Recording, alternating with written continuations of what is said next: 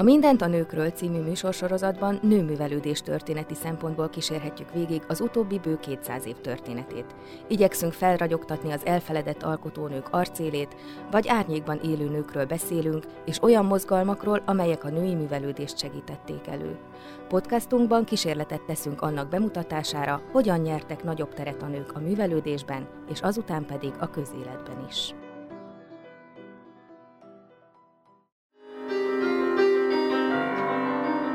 A misszionárius nő nem volt már egészen fiatal, amikor nekivágott, hogy a pápuák földjén hirdesse az igét. A hosszú évek alatt megszerette az idegen földet és segítségre szoruló lakóit. Üdvözlöm a hallgatókat, Elekes Irén Borbála vagyok.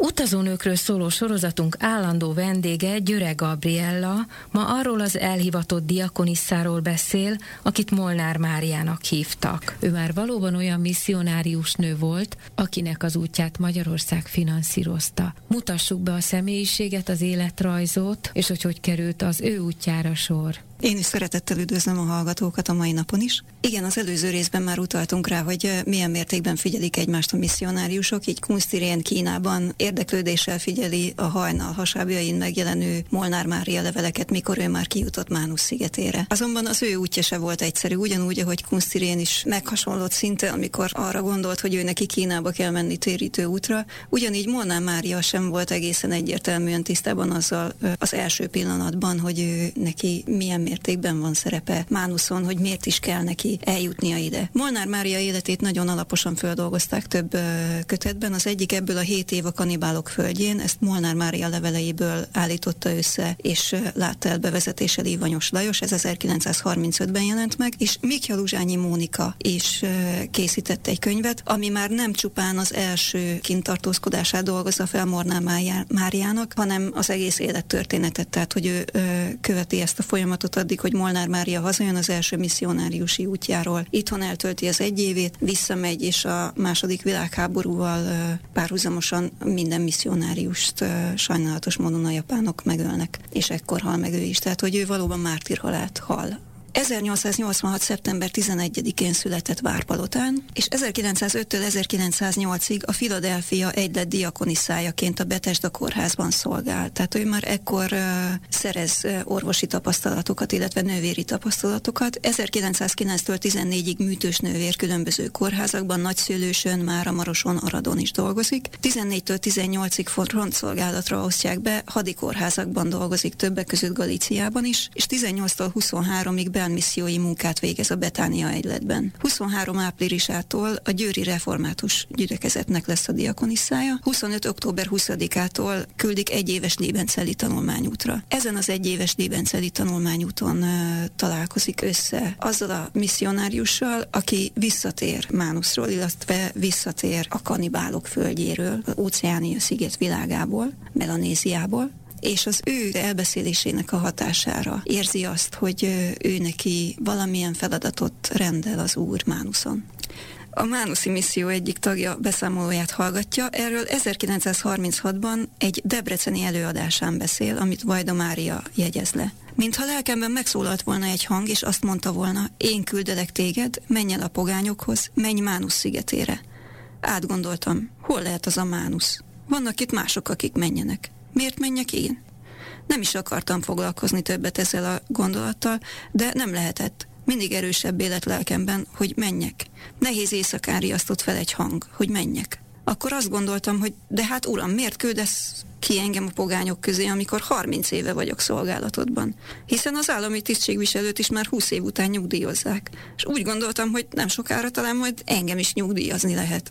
De ez a hang nem hagyott nyugton. És én úgy el akartam lelkem altatni. Tehát, hogy nem volt egyértelmű, hogy, hogy ő szeretne kimenni, de mélyen foglalkoztatta ez a dolog. Tehát ugyanúgy, ahogy Kunstirénnél nem volt egyértelmű az első pillanatban, hogy ő szeretett volna Kínába menni, ugyanígy Molnár Máriánál sem volt ez egyértelmű.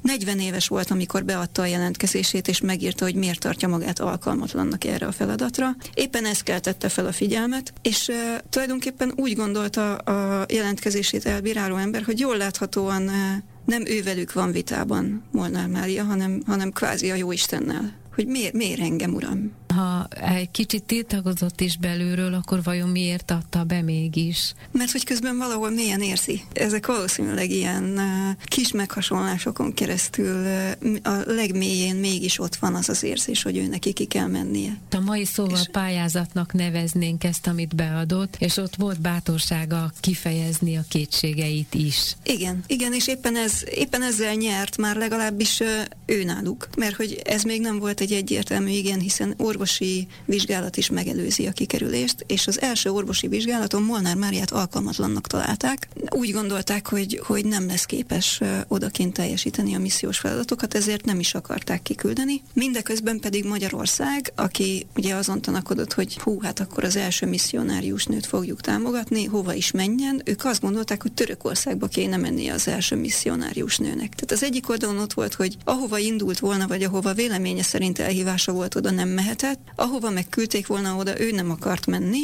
Ekkora már egész pontosan tudta, hogy akárhogy is őt az Isten Mánuszra fogja küldeni, neki ezt ezt rendelte a Jóisten, úgyhogy ő el fog oda jutni akárhogy is lesz. És igaza is lett, mert hogy nem sokkal később ismét megvizsgálták az ügyét, és a az első orvosi vizsgálaton kizáró okként szereplő kora, hogy ő már 40 éves és 30 év fölött nem igen szoktak misszió, misszióba küldeni embereket, az már nem játszott szerepet, ettől eltekintettek és alkalmasnak érezték őt a misszionáriusi feladatokra, így indulhatott aztán el. 1927. december 14-én indul el az Admiralitás szigetekre, 28. február 14-én érkezik meg Mánuszra, mert az út az elég hosszú oda, és március első hetétől teljesít szolgálatot Pitilun. Ez valamiféle senki földje volt? Nem volt ez senki földje, a Libenceli misszió itt is, itt is működött már ekkorra, még csak előkészítették neki a terepet, tehát hogy ott azért ő többé-kevésbé idő volt, de járták, járták a szigetet, ezt a szigetet is, és a szigeteket is, tehát hogy át is mentek mondjuk Pak szigetére. Ezzel kapcsolatban a leveleiből kitűnik, hogy nem volt ez mindig egyszerű.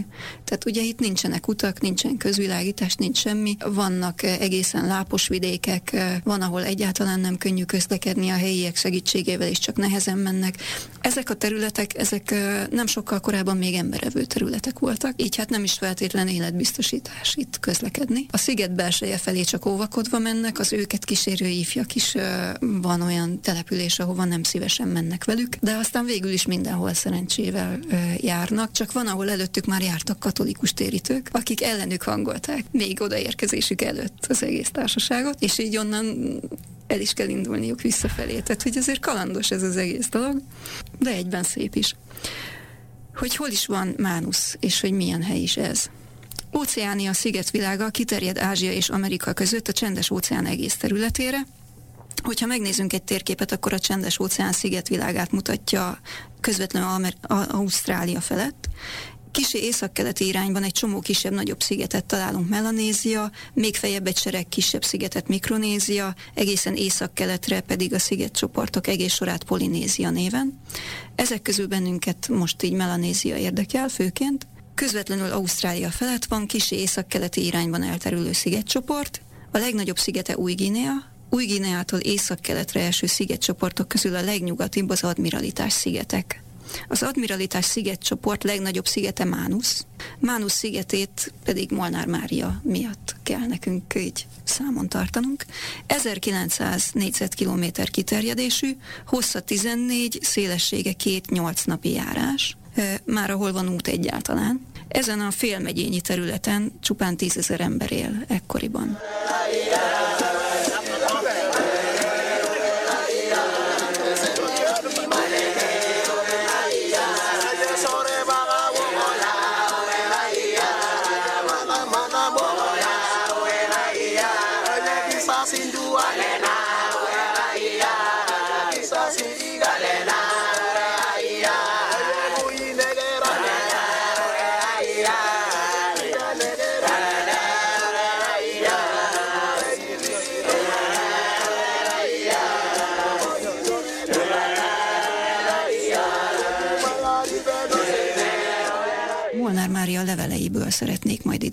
Arról, hogy hogyan is élt ő odakint, hogy milyen is volt az utazása, mikre figyelt oda, és ezeket majd itt-ott ott kommentálom. 1927. decemberétől 1928. februárjáig tartott az ő utazása, míg kijutott Mánuszra. Leírja, hogy milyen volt a hajó. Amikor a fedélzetre léptünk, elámultunk. Nem egyedül utazik ugyanis, hanem ketten vannak. Van egy német misszionárius lány is, aki ő vele együtt utazik ki. Ő nem megy vele Pitilura, Pitilun Molnár Mária egyedül fog szolgálatot teljesíteni, de Mánuszra viszont vele megy a, ez a hölgy is. Valóságos városnak tűnt fel a hajó. Olyan hosszú volt legalábbis, mint Pesten a Gyulai Pál utca, vagy még hosszabb. A szélessége pedig akkora, mint hogyha az utcához hozzáveszük a kétoldali házakat is. Ceylon szigetén visszaemlékezik arra, hogy egy esztendővel korábban gyűrött imaóra volt ekkortájt, és hogy akkor még egyáltalán nem volt rendezve az ő pogány misszióra való kimenetelének az ügye, és a külső jelek szerint teljesen reménytelen volt az, hogy ő valahogy is kijut. Belsőleg viszont határozottan írja, hogy határozottan biztos voltam felőle, de még nem tudtam, hogy Isten hogyan fogja elintézni. És íme, egy esztendő múlva ott jártam Ceylon szigetén. Amikor otthon Ceyloni teát vásároltam, úgy tűnt fel, hogy ez a sziget valami hihetetlen messzeségben van. Most ott terült el előttem. De azért úgy éreztem, mintha még mindig otthon lettem volna.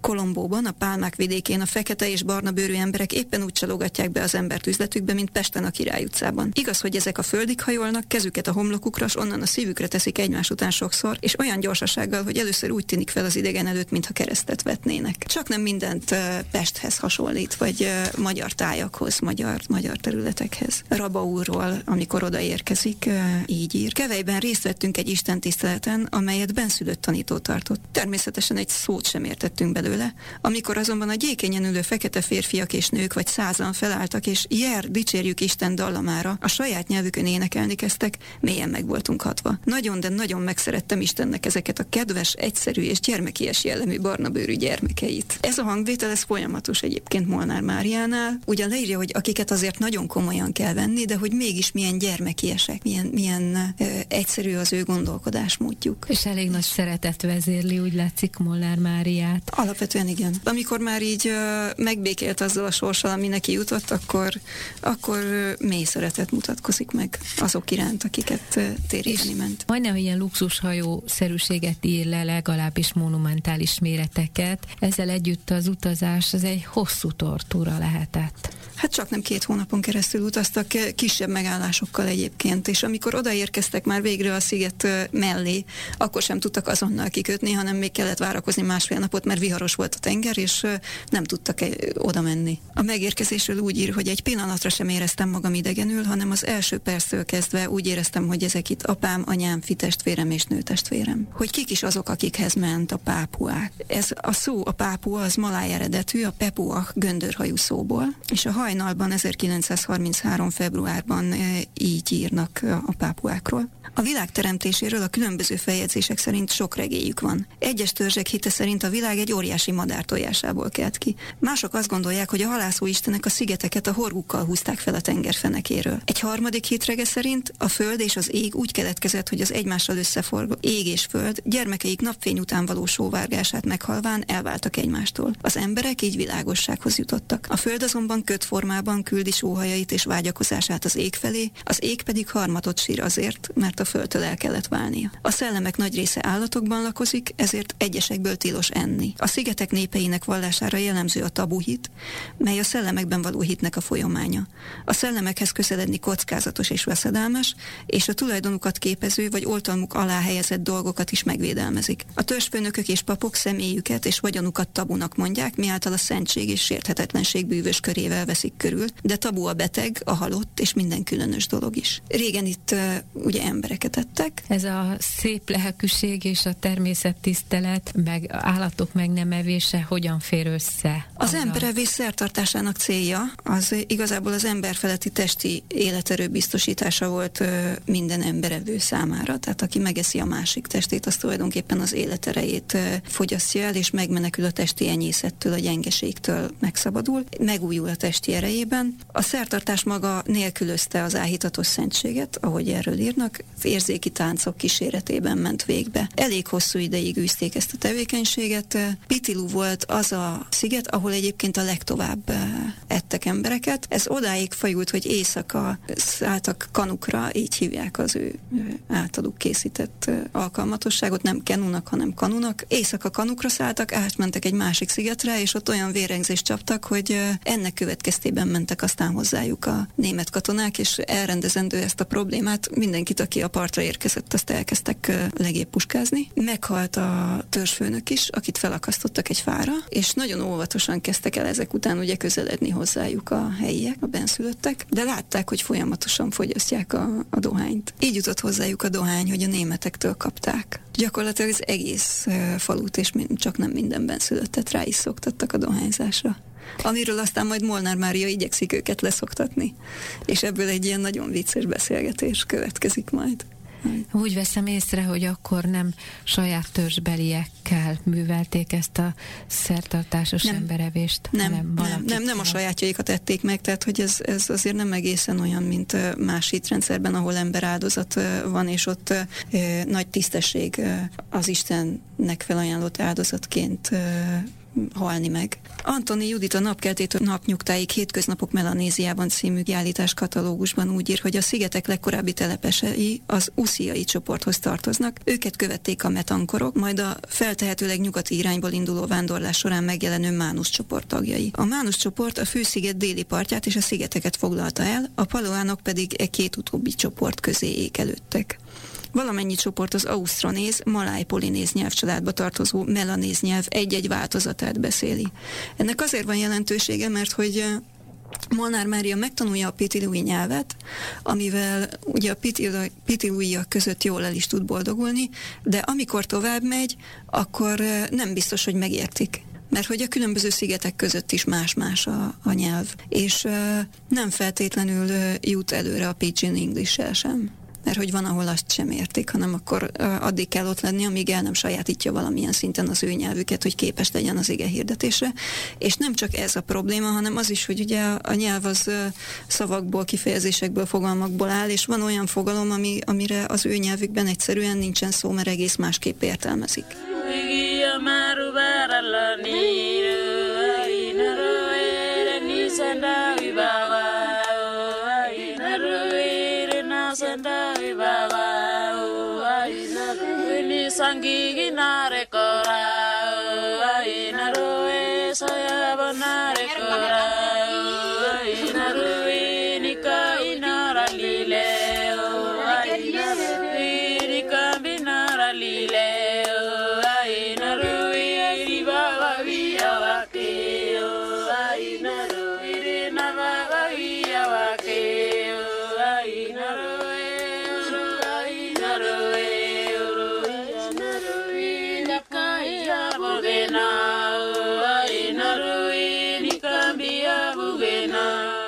Kedves hallgatóink, Györe Gabriella, Molnár Mária misszionárius nő életrajzában kalauzol minket, ahogy említette is az egyik kiadvány címét. Hét év a kannibálok között, igen. Ez a leveleit dolgozza föl, és az előző részben pontot fejeztük be, hogy nem könnyű az ő térítői munkája, mert egyrészt különböznek a nyelvek, másrészt vannak olyan fogalmak, amikre ő nekik nincsen megfelelő fogalmuk, tehát nehéz ezt visszaadni az ő nyelvükön. Erről így ír Pitilúról 1929. január másodikán. Szavaikról nem könnyű írni. Azt a szót, hogy szeretlek, úgy fejezik ki, hogy a nyakamba veszem. De azt is jelenti, hogy sajnál, gondol.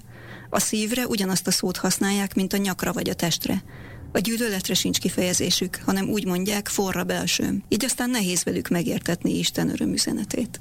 Hát ezek azok a körülmények, amik között ő neki lát ennek a munkának, és nagyon-nagyon hamar elterjed a híre. Ő lesz a Pitilui Mrs. Doktor. Nagyon szeretik a különböző problémáikkal felkeresni őt, szeretik, hogyha bekötözi őket, nagy tiszteletnek örven náluk a fehér kéz, különböző gyógymódjairól is ír egyébként a, a leveleiben, és ez is nagyon izgalmas. Egyszerű, igénytelen ez a nép, nem töri magát kincs után. Csak legyen egy sor gyöngye, amelyel feldíszíti magát, és egy méter kelme, amit maga körül csavarhat, és legyen meg a táró, akkor minden jól van, amint ők mondják, maski. A meleg tűrhető, nincs nagy különbség az évszakok között. Naponként egy-egy zápor zúdul alá hirtelenül, mintha dézsából öntenék a vizet, de a másik percben már kisüt a nap. A moszkitók mindjárt az első napokban elővettek. Az első két nap annyi szúrást kaptam, hogy Isten őrizése nélkül hamarosan el kellett volna pusztulnom. Meg is számoltam, és csak az egyik lábamon 60 szúrást találtam. El is kezdtem mindjárt a kininszedést. Sydneyből hoztam magammal, és átlag egy grammot vettem be hetenként. A kininnek nagy szerepe van, erről nagyon gyakran ír a leveleiben, hogy hogyan is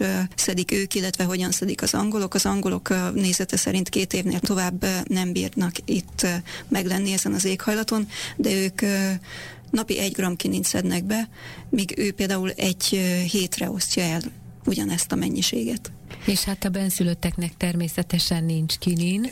Hát ők az adott éghajlaton nőttek föl, vagy nevelkedtek, és sokkal természetesebb számukra, mint egy európainak aki nehezen viseli azért ezt a páratartalmat. Leírja, hogy minden megpenészedik, amikor az első úgymond nyaralására kell mennie, akkor újra kell varratnia a ruhatárát, minden ruhája megpenészedett. Bármi, amit nem fémdobozokba raknak el, jól lezárva, annak annyit. Az építőanyagok tekintetében nagyon kell figyelni, hogy milyen fából építkeznek, mert a fehér hangyák megeszik a házaknak a lábait. Amíg kint van az első tíz év alatt is föl kell újítani legalább egyszer az ő házát is, amit eleve átmeneti időszak időszakra terveztek, és nem volt benne egy szúnyogmentes hely sem. De a kis templomot is felújítják. Ugye a lábon álló házak, hogyha a lábakat a fehér hangyák kikezdik, akkor újra kell építeni ezt az egész dolgot. Mivel tartják fel magukat? Mai szóval milyen gazdasági szinten állnak ezek a benszülöttek? Azt látja, hogy mi képezi itt az értéket, hogy kutyafogért vásárolják egymástól a,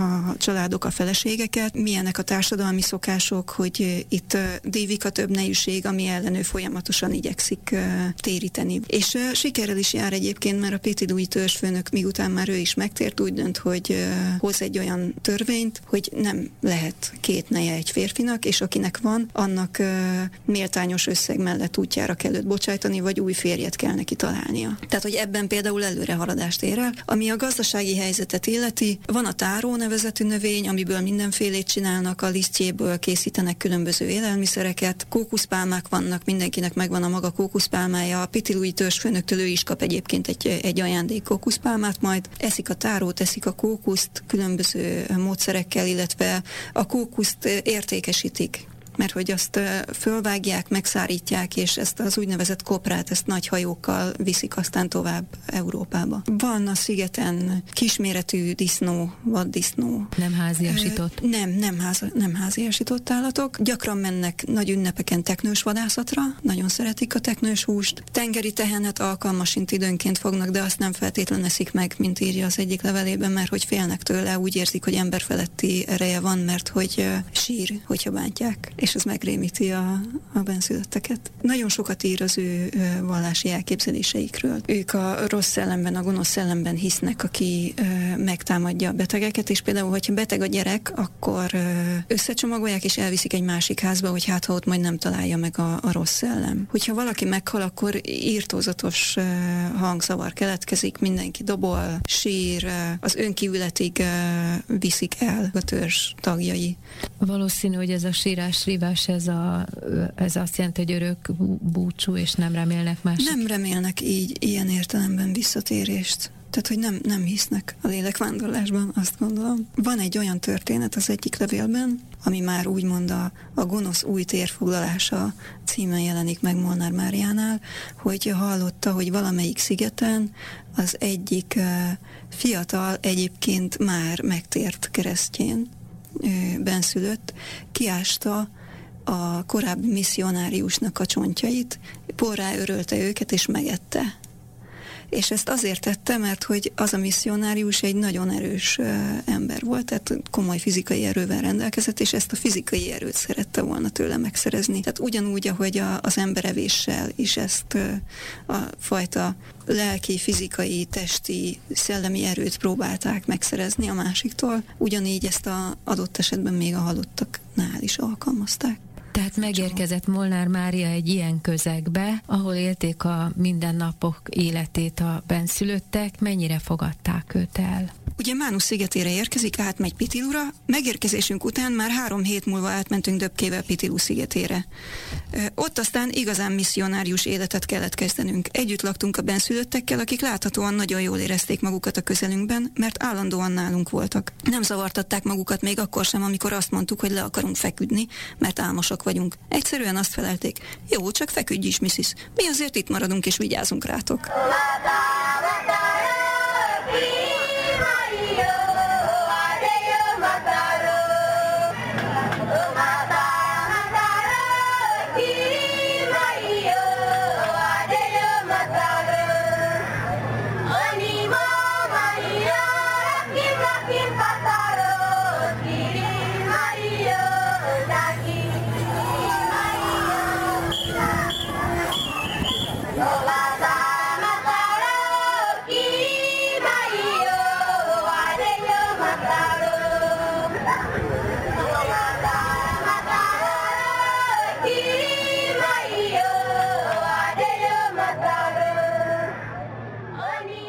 Döbkéné sok írnivalója miatt nem sokára visszament Mánuszra, mert Pitilun nem lehetett írni. A másfél méter magas szülöpökre épített házunk ugyanis folyton mozgott az állandó vendégjárás miatt.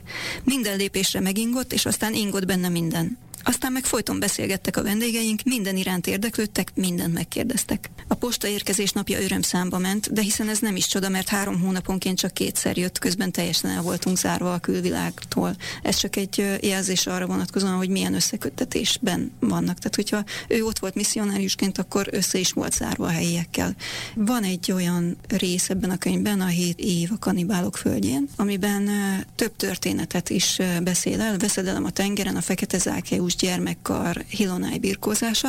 Én azt gondolom, hogy ezt az egész fejezetet szeretném felolvasni, mert hogy nagyon szépen választad arra is, hogy milyen mértékben tudják őt befogadni, milyen mértékben tudják befogadni azt a hitet, amit ő hozott magával, vagy amit terjeszteni szeretne, és hogy milyen viszonyrendszerben is kell őt kell ott neki élnie. Július 1-én átmentem Mánuszra, hogy egy napot töltsek a missziói állomáson, és együtt imádkozzam az állomáson lévő munkás testvéreimmel. Másnap, kedden jött értem To Po Mzesz Pitilurról, hogy hazavigyen. Egész kis kanuval jött. A tenger meglehetősen nyugtalan volt, de ellenszél nem fújt, és így azt gondoltuk, hogy fél órai vitorlázás után hazaérünk Pitilura. Sok mindent kellett vinnünk. Élelem, petróleum, mosófazék, a szakácsomnak szakszak, stb. Egy ideig egészen jól haladtunk. Aztán jött egy nagyobb szél, és a vitorlát be kellett vonni, de már késő volt. A kanu akkora egészen megtelt vízzel. Én a kanu végén ültem, erősen tartva a kormányt. Egyszer csak azt vettem észre, hogy a mosófazék teteje eltűnt a tengerben. Pomszesz is meglátta, és eleresztve a vitorlát, amelyet meg akart erősíteni, a fedél után ugrott. A meg nem erősített vitorlát ekkor elkapta a szél, a kanu egy pillantás alatt oldalra fordult, úgyhogy mindenféle, ami csak a kanun volt szép, lassan csúszni kezdett lefelé a vízbe. Csak egy kézzel tudtam ellensúlyt adni a kanunak, mivel a kormány nem engedhettem el. De így is sikerült megakadályoznom a holmik vízbeesését. Közben kiáltottam Pomszesznek, hogy hagyja a fazék tetejét, inkább jöjjön segíteni a kormányhoz, mert már nem bírom soká tartani. Mindez csak néhány percig tartott. Pomszesz elérte a kanut, amely ezzel visszanyerte egyensúlyát. Azután vettük csak észre, hogy bár Pomszesz a fedőt megmentette, de maga a szakszak, a szakács eledele eltűnt a halak országában. A vitorlát nem is tudtuk fölhúzni, mert úgy tele volt a kanu, hogy mi is derékig ültünk a vízben. Pomszesz azután teljes erővel levezni kezdett, én kormányoztam, és így értünk három órai nehéz hajózás után délután négy órakor Pitilura. Teljesen átázva és átfázva szálltam ki a kanuból, mert a vihar még mindig tartott. Nem kellett messze mennem, mert a házunk csak öt lépésnyire van a tengertől, csupán egy sor pálma választja el. Gyorsan átöltöztem, de nem tudtam felmelegedni, így öt óra tájban ágyba feküdtem, ahol forró teja elfogyasztása után az összes takaróimat magamra terítettem, ami aztán egy kisé használt.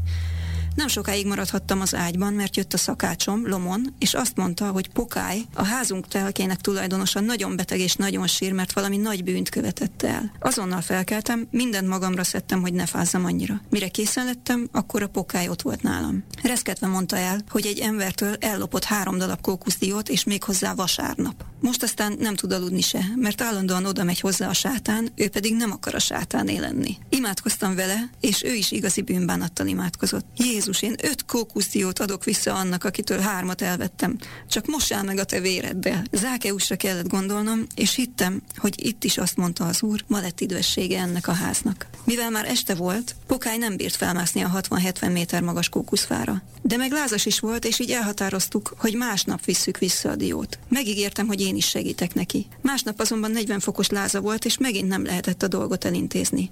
Csütörtökön délután Pokály még mindig 38 fokos lázzal felmászott arra a magas fára, amely az övé volt, és ledobott öt darab diót. Utána megint annyira gyenge volt, hogy nem tudtuk elvinni a diókat aznap, hanem csak pénteken. A pénteki út valóságos golgotai út volt Pokály számára, de győzedelmeskedett. Először felvett három diót, én kettőt, de nem bírta el. Egy lány jött a segítségére. Akik látták, megkérdezték, hova viszitek azokat a diókat?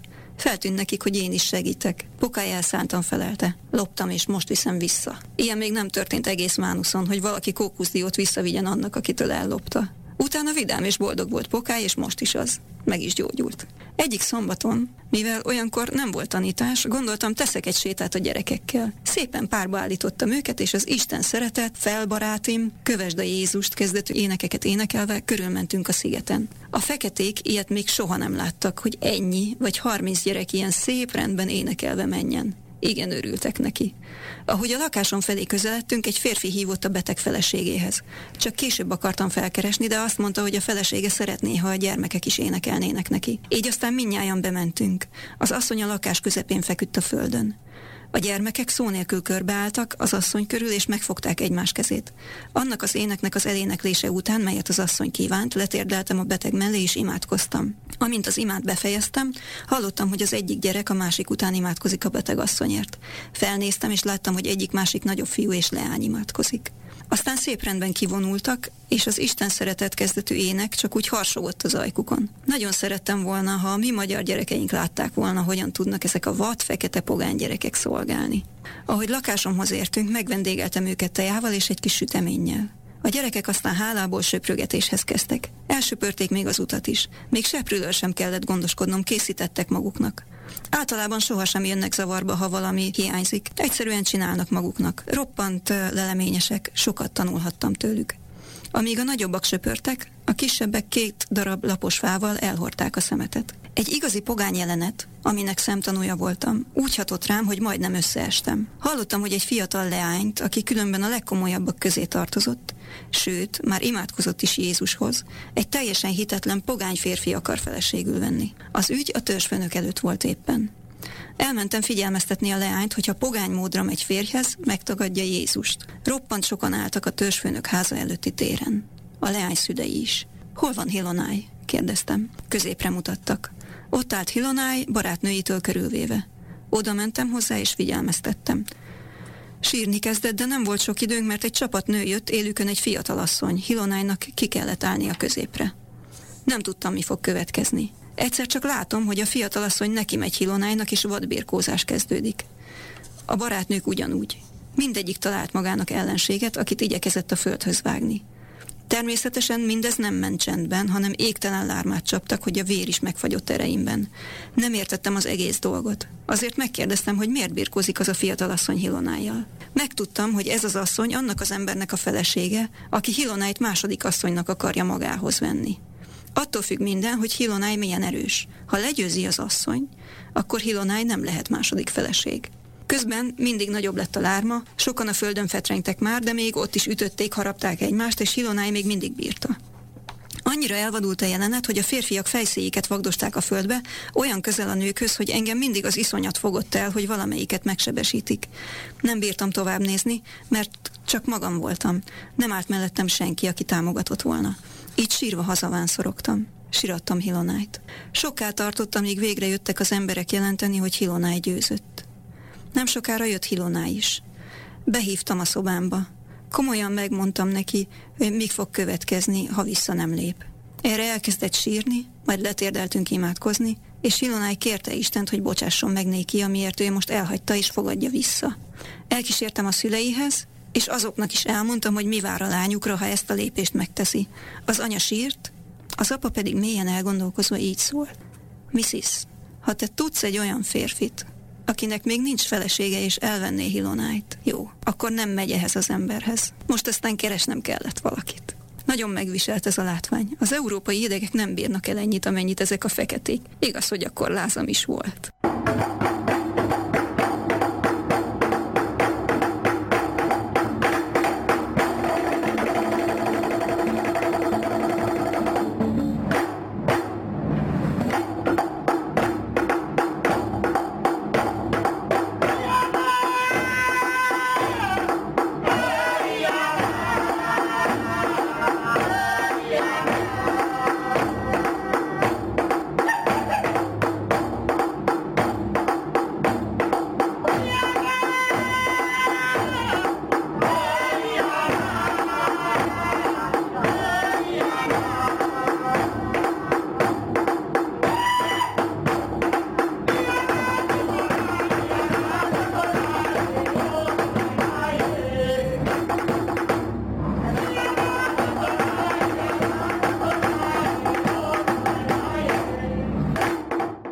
Gondoltam felolvasni ezt a részt így egészben, mert hogy nagyon sok kérdésre is választad arra, hogy őt mennyire fogadták be, illetve hogy mennyire járt sikerrel az ő térítése a legtöbbüknél. Azért ő nekik megvolt a saját hitrendszerük, amitől nehéz volt megszabadulni, a saját társadalmi rendszerük, amiben nehéz volt, amiből nehéz volt kilépni. És ez a folyamat volt az, ami szerintem a misszionáriusoknak is érdekes volt. Végignézni, ahogyan átalakul egy társadalom akár az ő közreműködésükkel, vagy az ő intencióik alapján, de már azok, azoknak a tevékenysége folytán, akiket megtérítettek mai füllel hallgatva ezt a nagyon furcsa történetet, azt azért érezzük, hogy valamilyen fokon mindkét részről volt hajlandóság meghallgatni a másikat. Legalább meghallgatni a másikat. Abszolút, de egyébként ez minden, minden ilyen részletbe kijön ahogy mondtam már a nyelvről, hogy milyen problémák voltak, de ugyanígy ír például, hogy amennyire érdekesek előttünk egyes szokásaik, épp annyira különleges előttük a mi szokásunk, vagy a mi egyes szokásaink. Például a csókot nem ismerik. Ha látták, hogy Tina testvér megcsókolt, amikor hozzám jött, mindig kinevettek. Megmagyaráztam nekik, hogy nálunk a csók a szeretetnek a jele. Lomon aztán meg is tette egyik-másik kis csöpséggel, hogy megcsókolta őket, de amellett mindig nagyon nevetett, hogy ő is így tesz. Ők úgy adnak kifejezést szeretetüknek, hogy vagy ütögetik, vagy nyalják és harapják egymást. Sokszor elnéztem, ahogy a kisgyerekek, igazán, mint a kiskutyák, nyalták anyjukat, és viszont azok őket. Tehát a szeretet kifejezésnek a különböző formái azok uh, ilyen vidámságra adnak okot. Az itt említett Lomon uh, volt uh, Molnár Máriának a szakácsa, és tulajdonképpen mindenese, akit meg is térített, és aki az elsők között vette föl a keresztény hitet. Ő aztán később így térítőként is dolgozott. Őróla szól egy nagyon érdekes története Molnár Máriának, hogy Lomonnak már volt kijelölt menyasszonya, nem, nem a menyasszony és nem a vőlegény dönt ott a házasságokról, hanem a család határozza el, hogy ki kihez megy hozzá, vagy hogy hogyan mennek ezek a dolgok, hogyan történjenek. Lomonnak volt kijelölt menyasszonya, a menyasszonynak egy fél évig kell bezárva lennie, nem szabad csinálnia semmit, tulajdonképpen csak ennie kell, és nem érheti napsütés, és nem érheti víz esővíz a testét, mert hogy ha nem éri őt nap, akkor egy picit meghalványodik a bőre, és ezt ők nagyon szépnek tartják. Ebben az időszakban a férnek kell őt eltartania anyagilag. A Lomon ezt nem tette meg, nem küldött pénzt a menyasszonyának, mert hogy nem akarta elvenni, mert a menyasszony nem tért a keresztény hitre. És ő úgy gondolta, hogy nem akar ő vele házasságra lépni, és a mennyasszony már több mint egy évig, évig volt ebben az állapotban. Együtt lakott ugye a beteg édesanyjával, de még csak hozzá sem érhetett, mert hogy ez a mennyasszonyságból az ő hitük szerint az kiesik, tehát hogy ezt nem teheti meg.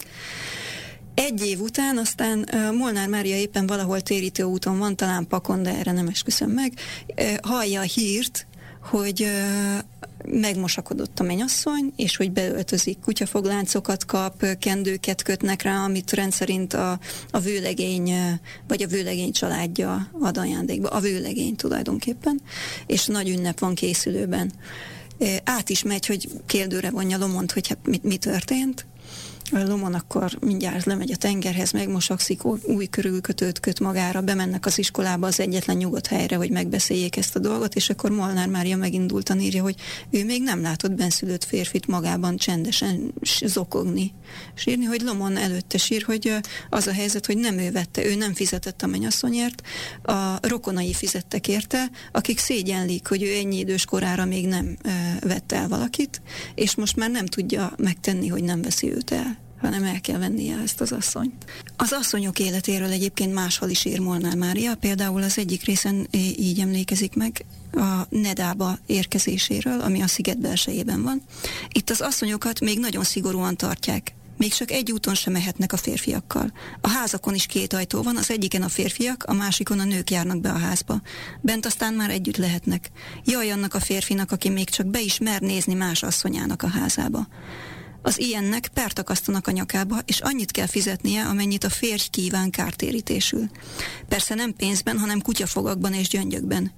Így férfi misszionárius nem is végezhetett közöttük rendszeres munkát, mert az idegen, fehér ember elől kétszerte jobban bújt a nők serege.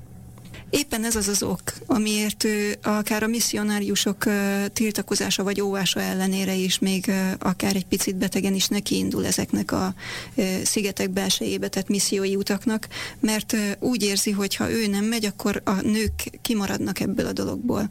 Amennyiben ő ott van, mint misszionárius nő, akkor a törzsfőnök a nőket is a közelébe engedi, vagy pedig ő bemehet a nőkhöz.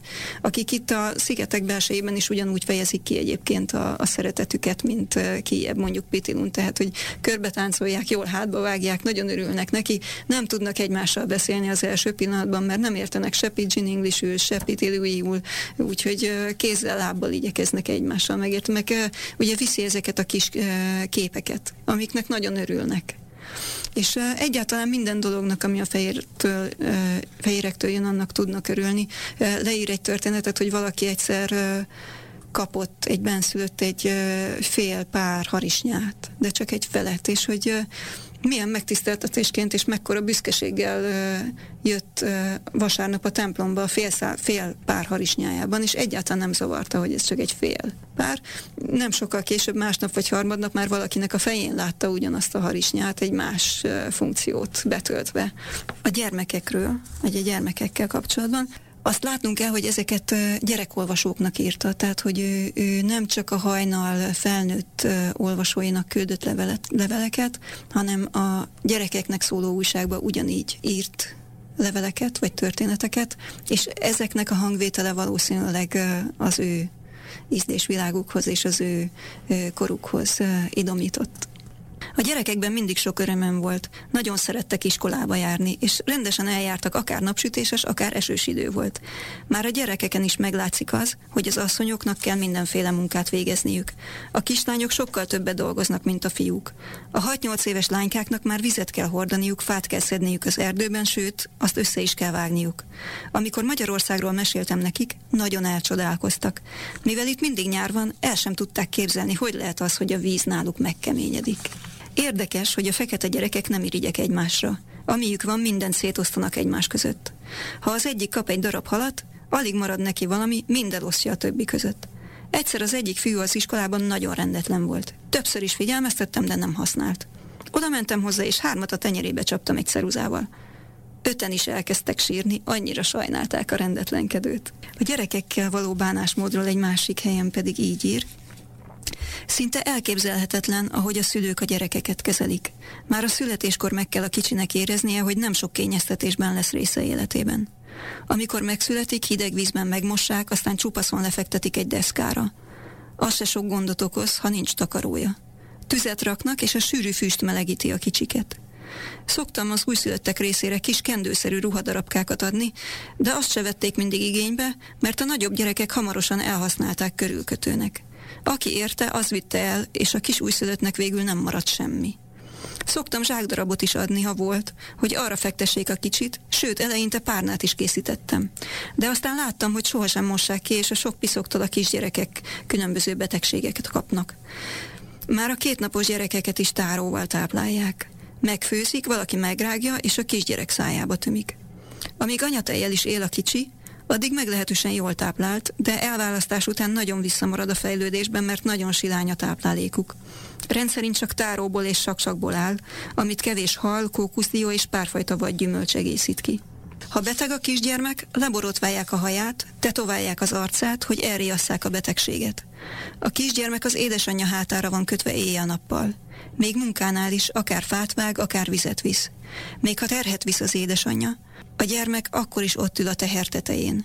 Még a hideg is kirázott, mikor láttam, mert mindig attól féltem, hogy leesik.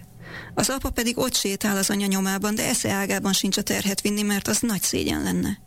A teher tetején sokszor elalszik a gyerek, és úgy lóg a feje, mintha nem is élne. Ha kanun mennek valahová, az asszonynak kell legtöbbet eveznie. A gyerek akkor is ott van a hátán. Ha vihar van, meglazítja a kötőt, hogy szükség esetén hamarosan kezébe vehesse a kicsikét.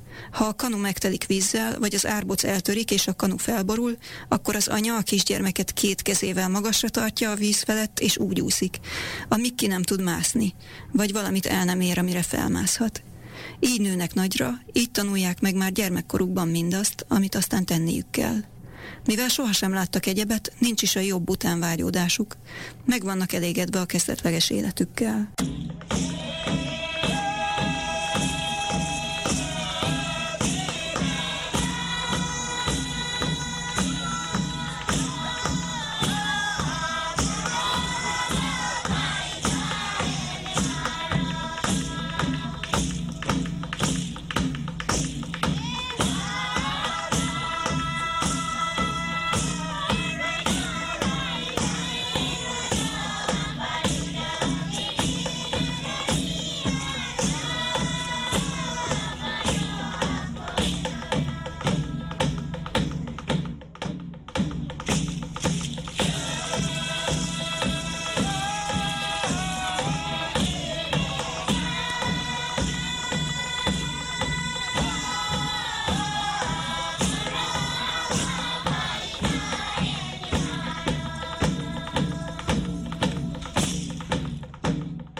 Egy érdekességet állapít viszont meg, ami, ami kifejezetten így a nőkre jellemző. A nők között nagyon sok volt a hisztériás, írja. Egyik este sok látogatást tettem. Alig aludtam el, megint felkeltettek, beteghez hívtak. Egy lány meg akar halni, jelentették.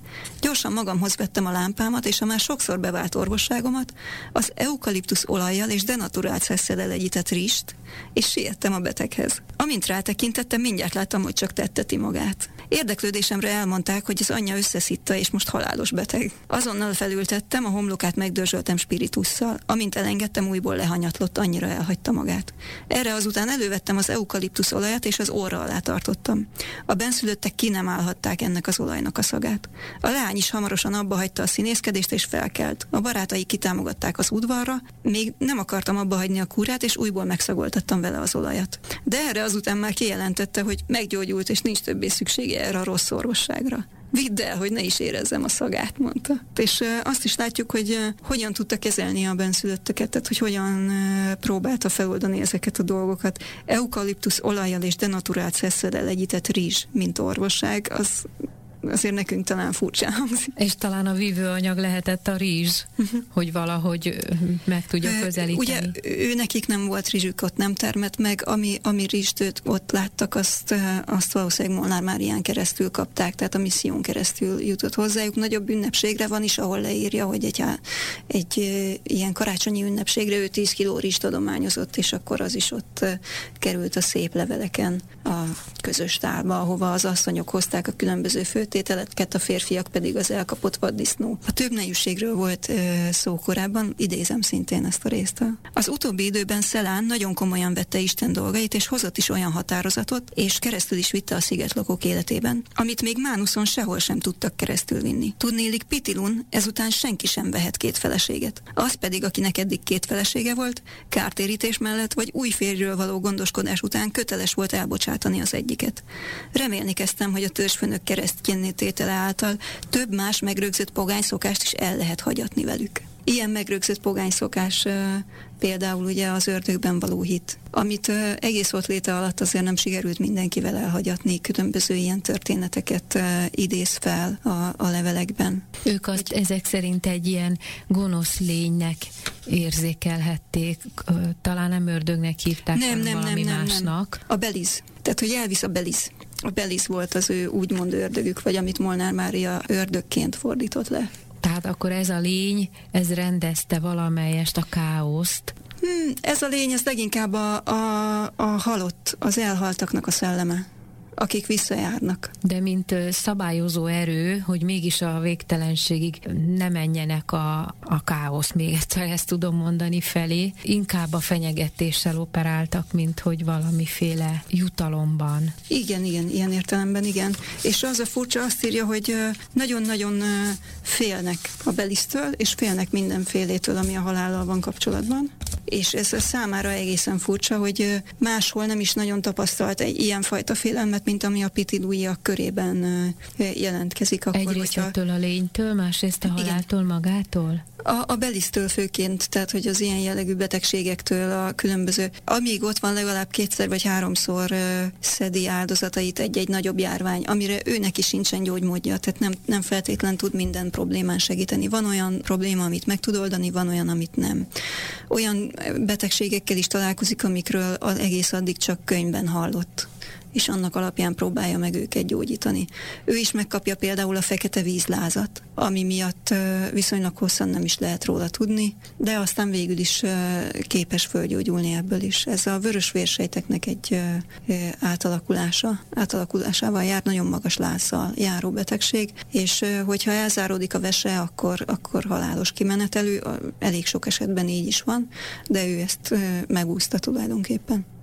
Mondtuk az elején, hogy találtott kis magasra épített templomnak nevezett építményt, és megindított missziós központot. Ő maga mennyit alakított, ezen lehet-e azt tudni? Beljebb ment a sziget belseje felé, ahol volt hely, ahol aztán elfogadták őket, és még nem jártak ott a katolikusok, akkor ők is tudtak ott téríteni, esetleg építettek is kis templomot. Pak szigetére többször is átment. Pak szigetén egy ausztrál földbirtokos volt, aki alkalmazta a helyieket, és egyáltalán nem örült az ő térítő munkájának olyannyira nem, hogy majd nem mérget akart rakatni az ő ételébe. Aztán ettől végül is megmenekült. A törzsfőnök köt viszont a markában tartotta, úgymond ez a földbirtokos, és amikor Molnár Mária épp nem volt ott, akkor a keresztény hitre térteket például verték. Mikor visszatért, akkor ennek vége lett. Mivel ő volt a Mrs. Doktor, aki képes volt gyógyítani, ezért szerintem mélyen tisztelték, és nem akarták őt mégsem elüldözni, még akkor sem, hogyha ez az ausztrál földbirtokosnak az igényei szerint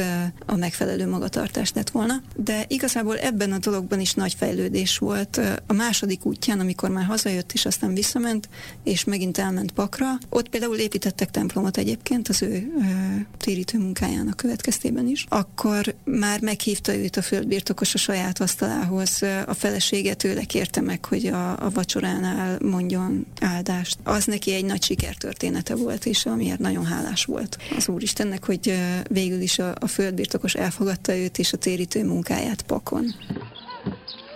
Oh,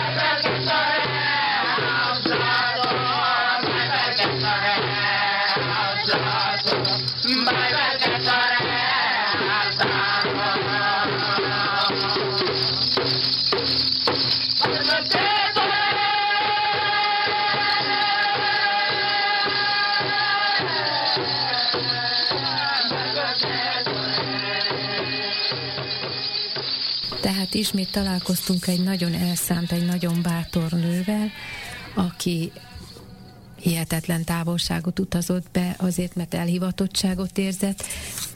Molnár Mária esetében szintén azt kérem tőled, ismét csak ugyanabból az indokból, hogy amikor foglalkozik valakivel az ember, akkor kialakít önmagában egy képet, és valamilyen szinten még egy kötődést is a személyhez, mert látod, hogy milyen ember.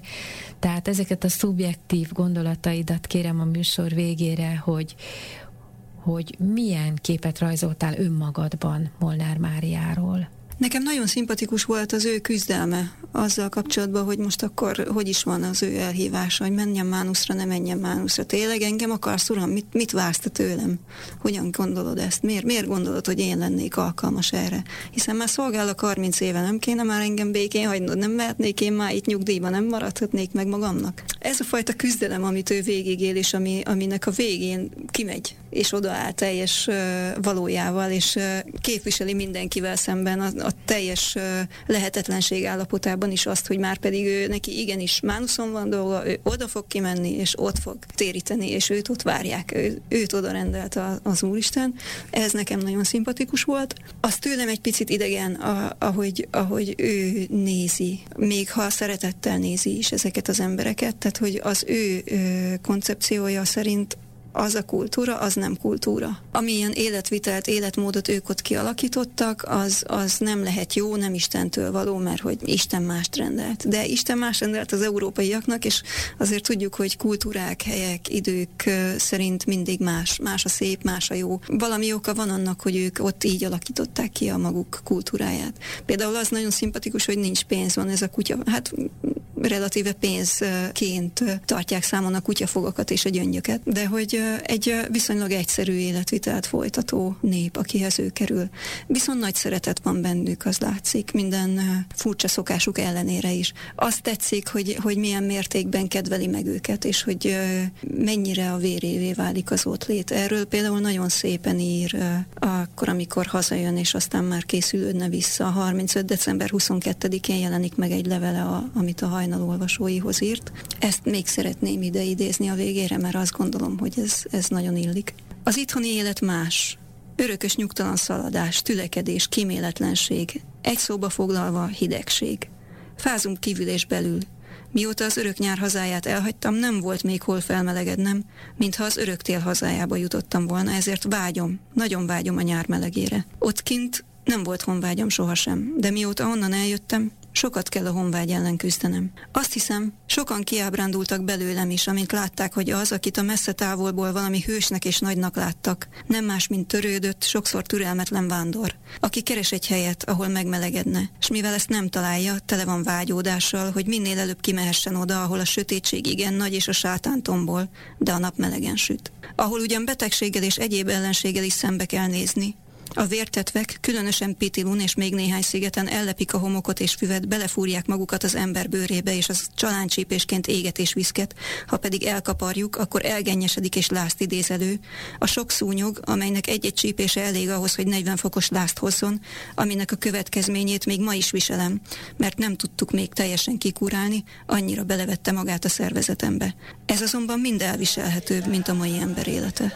A tenger ezer veszedelme sem ijesztőbb, mint az a hajsza, amiben a mai ember él.